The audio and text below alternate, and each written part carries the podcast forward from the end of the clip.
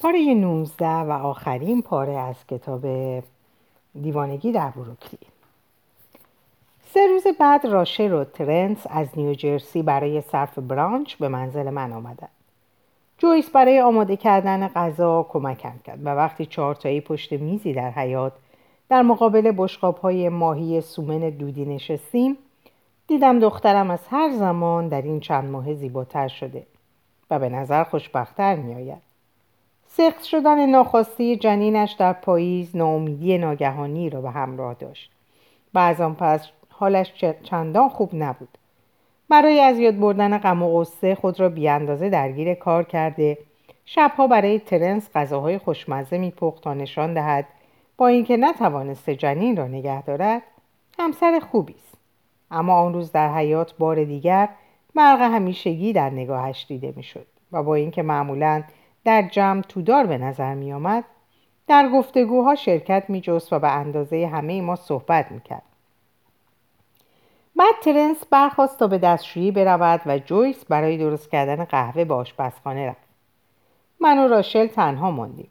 گونهش را بوسیدم و گفتم امروز بسیار زیباتر شده. او نیز در واکنش گونه مرا بوسید و سر بر شانه نهاد و گفت دوباره باردار شدم. امروز صبح تست کردم و نتیجه مثبت بود. حالا جنینی درونم رشد می کند ناتان. و این بار زنده خواهد ماند. قول می دهم. حتی اگر مجبور باشم تمام این هفت ماه را در رخت خواب بمانم تو را پدر بزرگ خواهم کرد. برای دومین بار در کم، کمتر از سه روز چشمانم ناگهان پر از اشک شد. زنان باردار پیرامونم شکوفا می شدن. من نیز حالتهای زنانه می گرفتم. موجودی که با شنیدن صحبت از بچه ها اشک به چشم می آبد. حالوی احساساتی که ناچار بود برای جلوگیری از شرمساری در انظار همیشه یک بسته دستمال کاغذی با خود داشته باشد. حتما اهالی منزل کارور استریت هم در ایجاد این کمبود رفتار مردانه سهم داشتند. حالا که روری و لوسی آنجا بودند بیشتر وقتم را در آنجا میگذراندم در حالی که به جهانی کاملا زنانه تبدیل شده بود تنها ساکن مذکر آنسام پسر نانسی بود که در آن هنگام سه سال داشت و از آنجا که تازه زبان باز کرده بود تأثیرش بسیار محدود بود. به جزو همگی زن بودند. سه نسل از زنان با جویس در طبقه بالا نانسی و روری در وسط و در پایین لوسی ده ساله و دوون پنج ساله. داخل خانه موزه زنده از اشیاء زنانه بود. با کشوهای پر از لباس سشوار کرم پود رژ لب عروسک. تناب برای بازی لباس خواب و فرم مخصوص موی سر کرم مرتوب کننده و تعداد زیادی کفش. رفتن به آنجا مثل سفر به کشوری بیگانه بود ولی چون همه ساکنانش را دوست داشتم آن خانه را به همه جهان ترجیح می‌دادم. در ماهای پس از فرار روری از کارولینای شمالی رویدادهای عجیبی در خانه جویس دیده می‌شد. از آنجا که در خانه در خانه همیشه به رویم باز بود توانستم بعضی از آنها را از نزدیک مشاهده کنم. مثلا در مورد لوسی دیگر نمی‌شد به چیزی یقین داشت. وقتی نزد تا موهانی به سر می برد اندکی می ترسیدم و مدام در انتظار مشکلات بودم. نه تنها تهدید کرده بود که بدترین و شرورترین و پرازارترین دختر جهان خواهد بود بلکه گمان می کردم غیبت طولانی مادر عاقبت او را ناامید کرده و به کودک عبوس، قرقرو و اخمو تبدیل خواهد شد. ولی اینطور نشد. در آپارتمان بالای کتاب فروشی هری همیشه خوشرفتاری کرده و با سرعتی چشمگیر با تغییر فضای زندگیش خو گرفته بود. وقتی عاقبت روری را به بروکلین آورده بودم لوسی لحجه جنوبی را کاملا از دست داده بود. حدود ده سانت رشد کرده و در دبستان از بهترین شاگردان کلاس خود بود. بله بیشتر شبها به یاد مادرش اشک ریخته بود و حالا که مادر را بازیافته بود می‌شد گمان کرد که آرزویش برآورده شده. اما باز هم چنین نبود. پس از دیدن مادر ابتدا غرق خوشی بود. اما پس از مدتی کینه و خشونت سر برآورد و در آخر نخستین ماه زندگی مشترکشان آن دخترک باهوش و پر انرژی و شوخ به بچه پر آزاری تبدیل شده بود. درها را به هم می‌زد. به درخواستهای معدبانه با تمسخر جواب می‌داد. پژواک فریادهایش در طبقه دوم میپیچید. غرغرها تبدیل به قهر و قهر به خشم. اشک و فریاد جای میسپرد. کلمات نه احمق دهنت را ببند. به کاری که به تو مربوط نیست دخالت نکن. از گفته های روزانه بود. ما این حال رفتار لوسی با سایرین مثل سابق بود هدف حمله ها فقط مادرش بود و با گذشت زمان مدام شدت می گرفت. با اینکه رفتار لوسی روری شکننده را می آزرد به نظر من لازم بود و نشان می‌داد که دخترک برای حفظ تعادل مبارزه می کند. مسئله علاقه نبود. لوسی مادرش را دوست داشت اما این مادر مورد علاقه در بعد, بعد از ظهری بحرانی او را سوار بر اتوبوسی به نیویورک فرستاده بود و لوسی تا شش ماه احساس می‌کرد رها شده. یک کودک چطور می‌تواند چنین حوادث ناگهانی و غیرقابل درکی را برتابد؟ بیان که خود را دست کم تا حدودی مسئول بداند. یک مادر چرا باید بخواهد بچهش را از سر باز کند؟ حتما آن کودک شرور بوده و شایستگی عشق مادر را نداشته. روری ناخواسته روح دخترش را زخمی, زخمی کرده بود و این زخم چگونه بهبود میافت بیان که دختر با همه توان به جهان اعلام می‌کرد من رنج می‌کشم. دیگر نمی‌توانم کمک... نمی‌توانم کمکم کنی. اگر لوسی ساکت میماند در منزل صلح و صفای بیشتری حکم فرما می‌شد اما سرکوب این فریاد در طول زمان ضرر بیشتری می‌زد.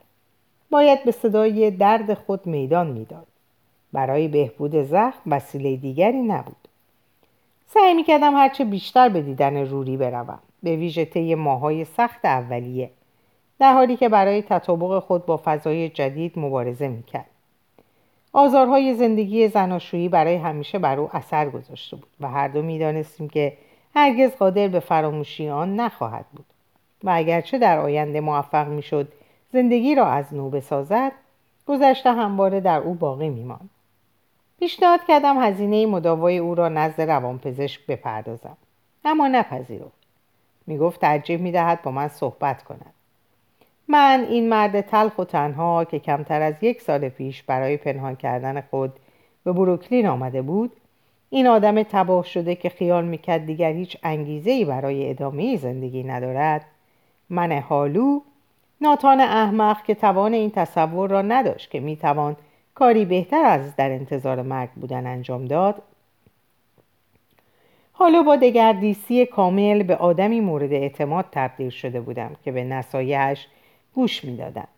مردی عاشق بیوهی مشتاق نجیب زاده سرگردان که دختران درمانده را از خطر نجات میبخشید.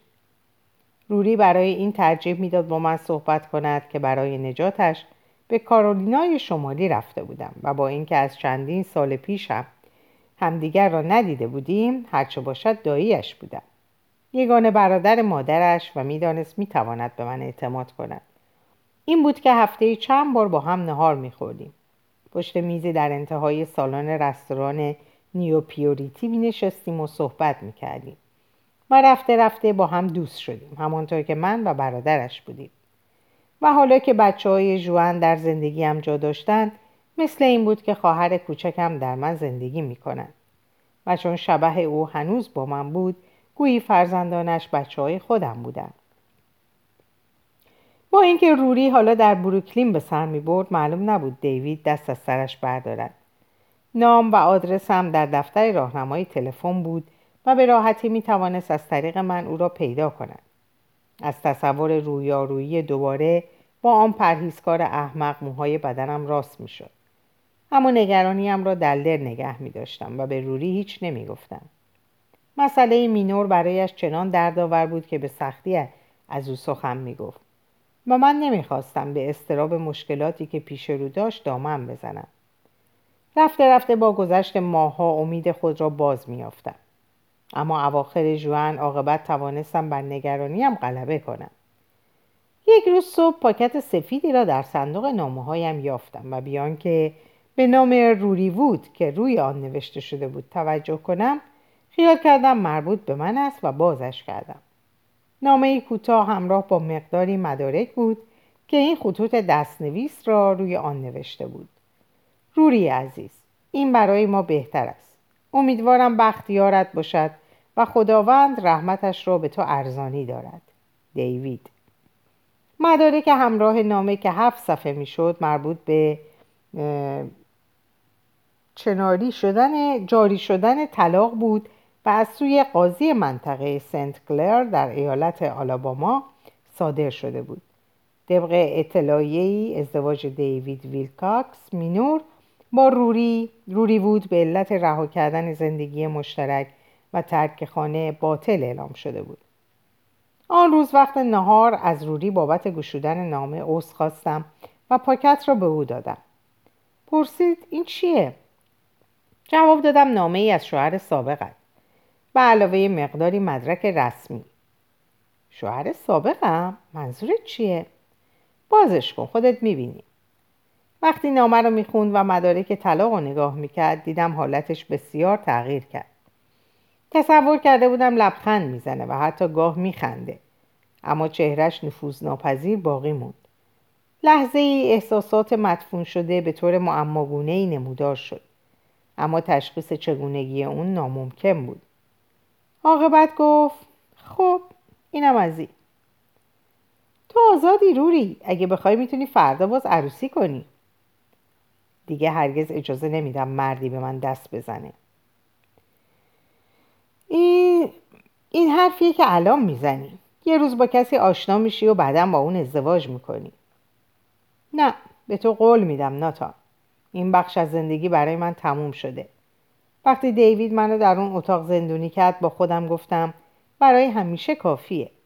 دیگه مردی طرفم نخواهد اومد. دوست داشتنشون نتیجه خوبی برام نداشته و هرگز نخواهد داشت.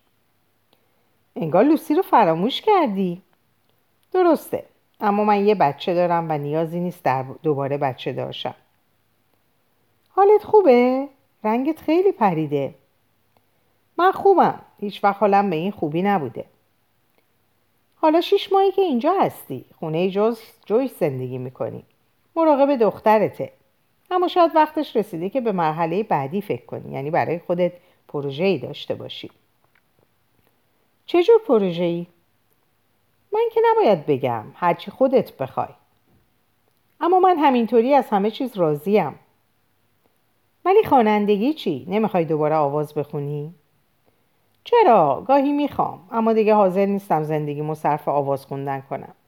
شاید در تعطیلات آخر هفته جایی در محله بخونم. سفر کردن و بلند پروازی رو کنار گذاشتم. ارزشش رو نداره. از جواهرسازی راضی هستی؟ این کار تو رو ارضا می‌کنه؟ کاملا. من مجال میده هر روز با نانسی باشم. چه چیزی بهتر از اینه؟ در تمام دنیا آدمی مثل اون پیدا نمیشه. واقعا دوستش دارم. همه ما دوستش داریم. ما خیلی چیزایی مشترک داریم می‌دونی؟ مثل اینه که خواهر باشیم. افکارمون روی یک طول موج حرکت می‌کنه. هر کدوم می‌دونیم دیگری چه فکر و احساسی داره. با دوستای مرد همیشه باید به کلمات با کلمات متوسل شد. مدام باید حرف می‌زدیم. توضیح می‌دادیم یا دعوا می‌کردیم. من و نانسی با یک نگاه فکر همدیگر رو می‌خونیم. هرگز با هیچ کس اینطور نبودم. نانسی میگه این ارتباطی جادوییه اما به نظر من عشقه. عشق واقعی. درست مثل تونی. به خاطر دارم که آن شب بسیار گرسنه بودم و پیش غذا و میگو با ریحان به سبک تایلندی را ظرف چند دقیقه تمام کردم. بعد تلویزیون را روشن کردیم و فیلم وسترن دهه 1950 به نام کاروان شوم را تماشا کردیم. در یکی از صحنه ها چند گاوچران پیرامون آتش گپ می زدن. که پیرترینشان که گمان می کنم جیمز وستمور نقشش را بازی می کرد جمله ای گفت که به نظرم مزهک آمد. من از پیر شدم بدم نمیآید. زندگی ادامه پیدا می کند بی درد سرهایش. گفتم این احمق نمی‌فهمد چه می‌گوید. و محبوبم که هنوز پریشان بود برای اولین بار در آن شب خندید. ده دقیقه بعد از خنده جویش زندگی من به پایان رسید. روی کاناپه نشسته بودیم و فیلم را نگاه می‌کردیم که ناگهان دردی در سینهام احساس کردم. اول خیال کردم بر اثر بدحسب شدن شامی بود که خورده بودم. اما درد شدیدتر شد و بالاتنم را چنان فرا گرفت که گویی اندرونم آتش گرفته بود. انگار یک پیت سرب داغ سر کشیده بودم و به زودی بازوی چپم کرخ شد. و چانه هم چنان میسوخت که گویی زیر هزاران سوزن نامرئی بود. به قدر کافی مقاله خوانده بودم که بتوانم علائم عادی حمله قلبی را تشخیص دهم. در چنان شدت می گرفت که تحمل ناپذیر بود و فهمیدم که ساعت مرگم فرا رسیده. کوشیدم از جا برخیزم اما هنوز دو قدم نرفته بر زمین افتادم و از شدت درد به خود پیچیدم. سینم را با دو دست چسبیده بودم. نفس نفس می زدم و جویس مرا در آغوش گرفته التماس می کرد تحمل کنم. از جای بسیار دوری صدایش را شنیدم که آه خدایا آه خدایا. درست مثل تونی. بعد او دیگر نبود و صدایش به کسی می گفت به خیابان اول آمبولانس بفرستد عجیب اینجاست که نمی ترسیدم حمله مرا به جای دیگری برده بود. جایی که مسائل مرگ و زندگی بی اهمیت بود. کافی بود بپذیرید به سادگی هرچه را که در اختیارمان بگذارند میپذیریم و اگر در آن شب تنها مرگ از آن من بود آماده پذیرش بودم. وقتی مرا در آمبولانس قرار می‌دادند متوجه شدم که جویس بار دیگر آنجاست. در کنار من ایستاده بود و چهرهش خیس اشک بود. اگر در شب درست به خاطر داشته باشم موفق شدم به او لبخند بزنم. گفت عشق من تو دیگر به من ضربه نزد خواهش می‌کنم ناتا زنده بمان. بعد درها بسته شد و لحظه بعد در راه بودم. الهام. من زنده ماندم. عاقبت معلوم شد دچار حمله قلبی نشده بودم. دلیل آن درد شدید ورم مری بود. اما در آن لحظات هیچ کس نمی‌دانست و من مابقی آن شب و بیشتر فردایش را با این یقین گذراندم که زنده ماندنم نامعلوم است. آمبولانس مرا به بیمارستان متودیست در تقاطع خیابانهای ششم و هفتم رساند و از آنجا که در طبقات همه تختها اشغال بود مرا در سالن اورژانس طبقه همکف در قسمت مربوط به بیماران قلبی قرار دادند. یک پرده سبز نازک مرا از دفتر اصلی جدا می‌کرد.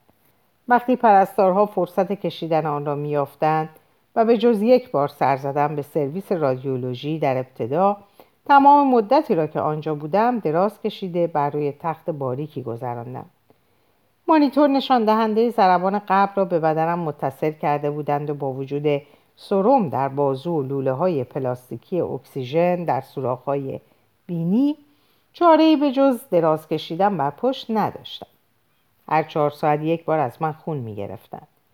اگر آنفاکتوس کرده بودم قطعات کوچک بخش آسیب دیده از قلب جدا شده قلب جدا شده وارد خون می شد و دیر یا زود هنگام آزمایش خون به وجودش پی می بردم.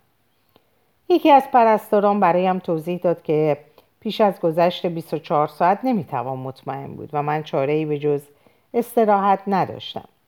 تنها با تخیل تیرم در انتظار اینکه آزمایش خون جواب بدهد یا ندهد.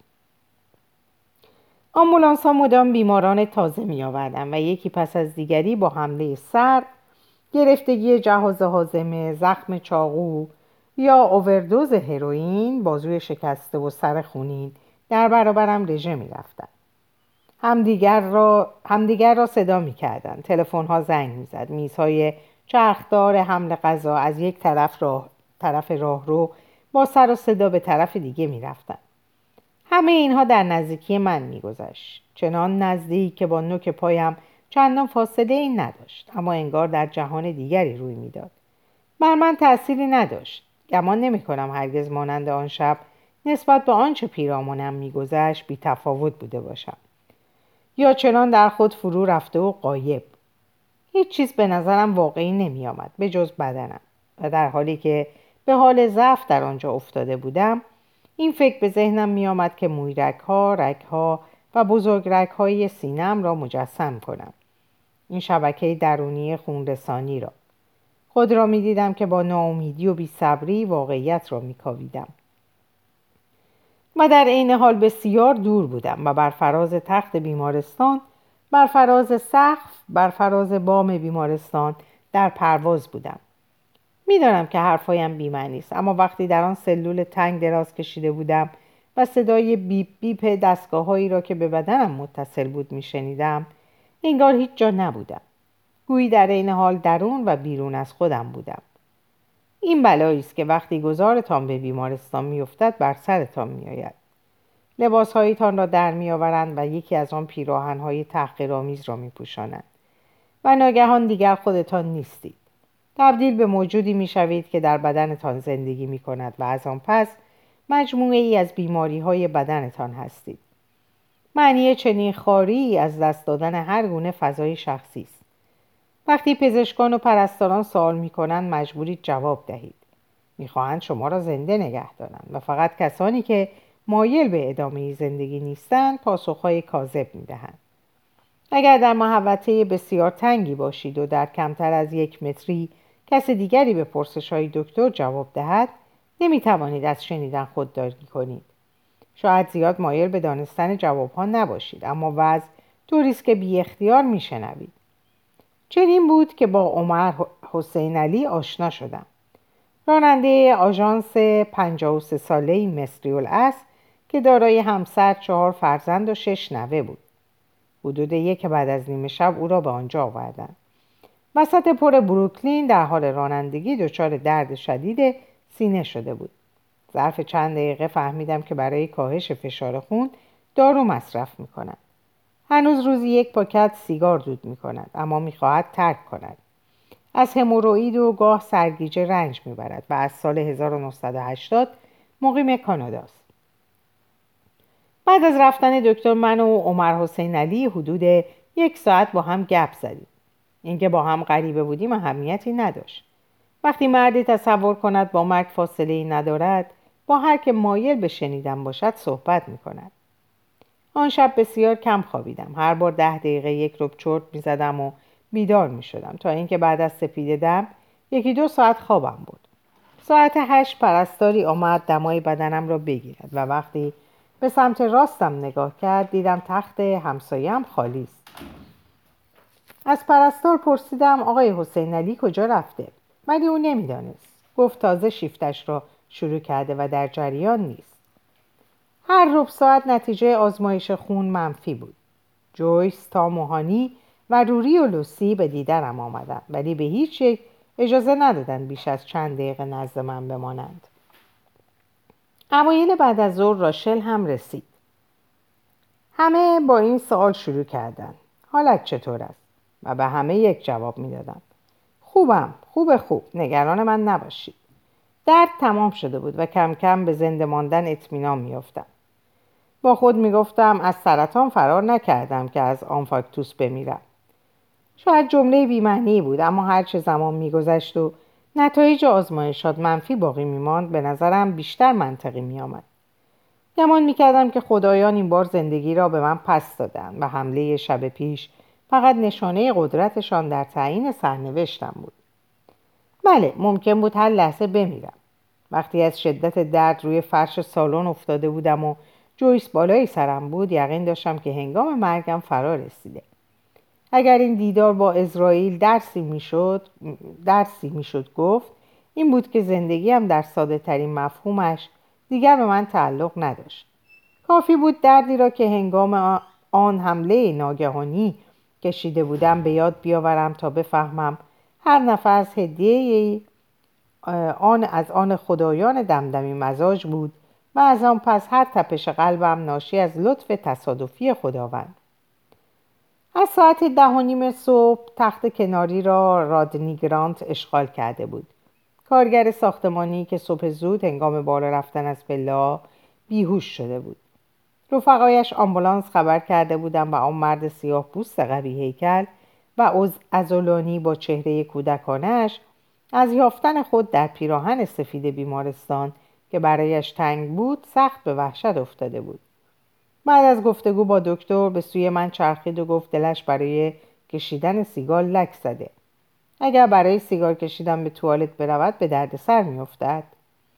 جواب دادم اگر امتحان نکنید نخواهید دانست. و او مانیتورش رو باز کرد و در راه رو به راه افتاد. چند دقیقه بعد پس از بازگشت با لبخند اعلام کرد مأموریت انجام شد. ساعت دو پرستار پرده را پس کشید و به او گفت به سرویس کاردیولوژی در طبقه بالا منتقل می شود. مرد جوان که در گذشته هرگز بیهوش نشده بود و به جز سرخک و کمی آلرژی هیچ بیماری نگرفته بود حیرت زده بود. پرستار گفت ناراحتی شما به نظر جدی می آید می‌دانم حالتان بهتر شده اما دکتر باید چند آزمایش روی شما انجام دهد. وقتی می‌رفت برایش آرزوی بهبودی کردم و بار دیگر تنها شدم. به یاد عمر حسین علی افتادم و در حالی که میکوشیدم نام بچه هایش را به خاطر بیاورم فکر کردم شاید او را هم به طبقه بالا منتقل کردن. فکرم منطقی بود اما با دیدن تخت خالی در همسایگیم بی اختیار تصور کردم مرده است. البته کمترین دلیلی برای این حدس نداشتم اما حالا که رادنی گرانت را به سوی آینده نامعلومش برده بودند به نظرم میآمد که تخت خواب خالی دارای نیروی نابود کننده است. قدرتی که باعث می شد مردانی که روی آن خوابیده بودند ناپدید شوند و به سرزمین تیرگی و فراموشی بروند. تخت خالی به معنی مرگ بود چه حقیقتی چه حقیقی چه خیالی.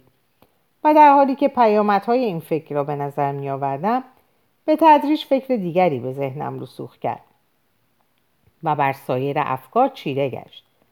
سرانجام پی بردم که مهمترین ایده زندگیم را یافتم. ایده ای که از آن پس هر ساعت و هر روزی را که از زندگیم باقی بود پر می‌کرد. من هیچ کس نبودم. رادنگرانت هیچ کس نبود. عمر حسین علی هیچ کس نبود. خاویر رودیرکس نجار هفتاد و هفت ساله ای که از ساعت چهار تخت را اشغال کرد هیچ کس نبود هر یک روزی به دیار نیستی می رفتیم و پس از دفن اجسادمان فقط دوستان و افراد فامیل می دانستن که روزی زندگی کرده ایم. مرگ ما نه در برنامه رادیو نه در تلویزیون اعلام نمی شد و در روزنامه نیویورک تایمز نیز نیم ستونی به ما اختصاص نمی یافت. کسی درباره ما کتاب نمی نوشت. این افتخار از آن قدرتمندان مشاهیر یا آدمهای با استعدادی با استعدادهای استثنایی است چه, کس... چه کسی می‌خواهد زندگی نامه آدمهای عادی را چاپ کند آدمهایی که ستایش نمی‌شوند کسانی که هر روز در خیابان می‌بینیم و بی توجه دور می‌شویم شرح اکثر زندگی ها ناپدید می شود.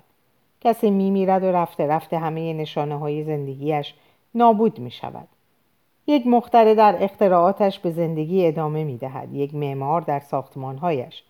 اما بیشتر آدم ها نه از خود ساختمانی باقی می‌گذارند و نه کاری ماندگار تنها چند آلبوم عکس کارنامه های مدرسه جایزه های ورزشی یا فرزن زیر سیگاری دزدیده شده ای از هتلی در آخرین روز تعطیلاتی فراموش شده در فلوریدا میماند چند شی مقداری مدارک و خاطره های مبهم در ذهن نزدیکان کسانی که می توانند در مورد متوفا حکایت هایی بازگو کنند غالبا تاریخ ها را مخلوط و رویدادها را فراموش می کنند و بیشتر اوقات واقعیت ها را از شکل می اندازند. وقتی آنها نیز به نوبه خود می میرند حکایت ها نیز از میان می روند. ایده من این بود تأسیس شرکتی به منظور انتشار شرح حال آدم های فراموش شده برای ثبت داستان و رویدادهای زندگی آنان. بیش از اینکه فراموش شوند و نوشتن آنها به صورت زندگی نامه. دوستان و یا فامیل فرد مورد نظر زندگی نامش را سفارش خواهند داد و کتاب در تیراژ محدود برای استفاده خصوصی منتشر خواهند شد. از پنجاه تا 400 نسخه. فکر می کردم خودم آنها را بنویسم اما اگر تقاضا زیاد می شد می توانستم از دیگران کمک بگیرم. از شاعران و نویسنده های بی پول روزنامه نگاران سابق دانشگاههایی یا بیکار. شاید هم از تام. هزینه نوشتن و چاپ چنین کتاب قابل توجه بود اما من نمی‌خواستم زندگی نامه هایم به شکل یک امتیاز فقط در دسترس ثروتمندان باشد. برای خانواده های کم درآمد برنامه دیگری در نظر داشتم. باید هر ماه مبلغ ناچیزی را برای تامین هزینه کتاب کنار میگذاشتم. این کار به شکل بیمه انجام می شد نه بیمه مسکن یا بیمه عمر بلکه بیمه زندگی نامه. آیا اینکه تصور می‌کردم می‌توانم این پروژه عجیب را به جایی برسانم نشان دیوانگی بود؟ گمان نمی‌کنم. کدام زن جوان مایل نبود زندگی نامه واقعی پدرش را بخواند ولو اینکه آن پدر کارگری ساده یا معاون بانکی روستایی بوده باشد؟ کدام مادر آرزو نداشت داستان زندگی پسرش را که معمور پلیس بود و در سی و چهار سالگی حین انجام وظیفه کشته شده بود بخواند. در هر حال این کار به عشق مربوط می‌شد.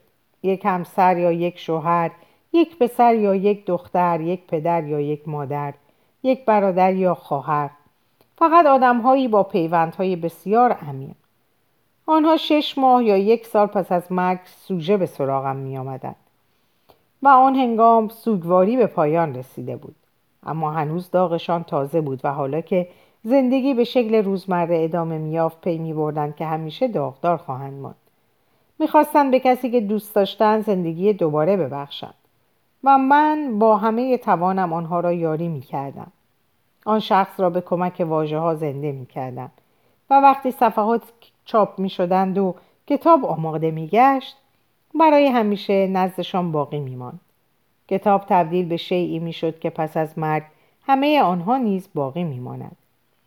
هرگز نباید نیروی کتاب را دست کم گرفت. نشانه نتیجه آخرین آزمایش خونم بعد از نیمه شب رسید. برای ترک بیمارستان دیر وقت بود. از این رو ما بقیه شب را با ولعی اتشناک به سازماندهی چارچوب شرکت آیندهم گذراندم.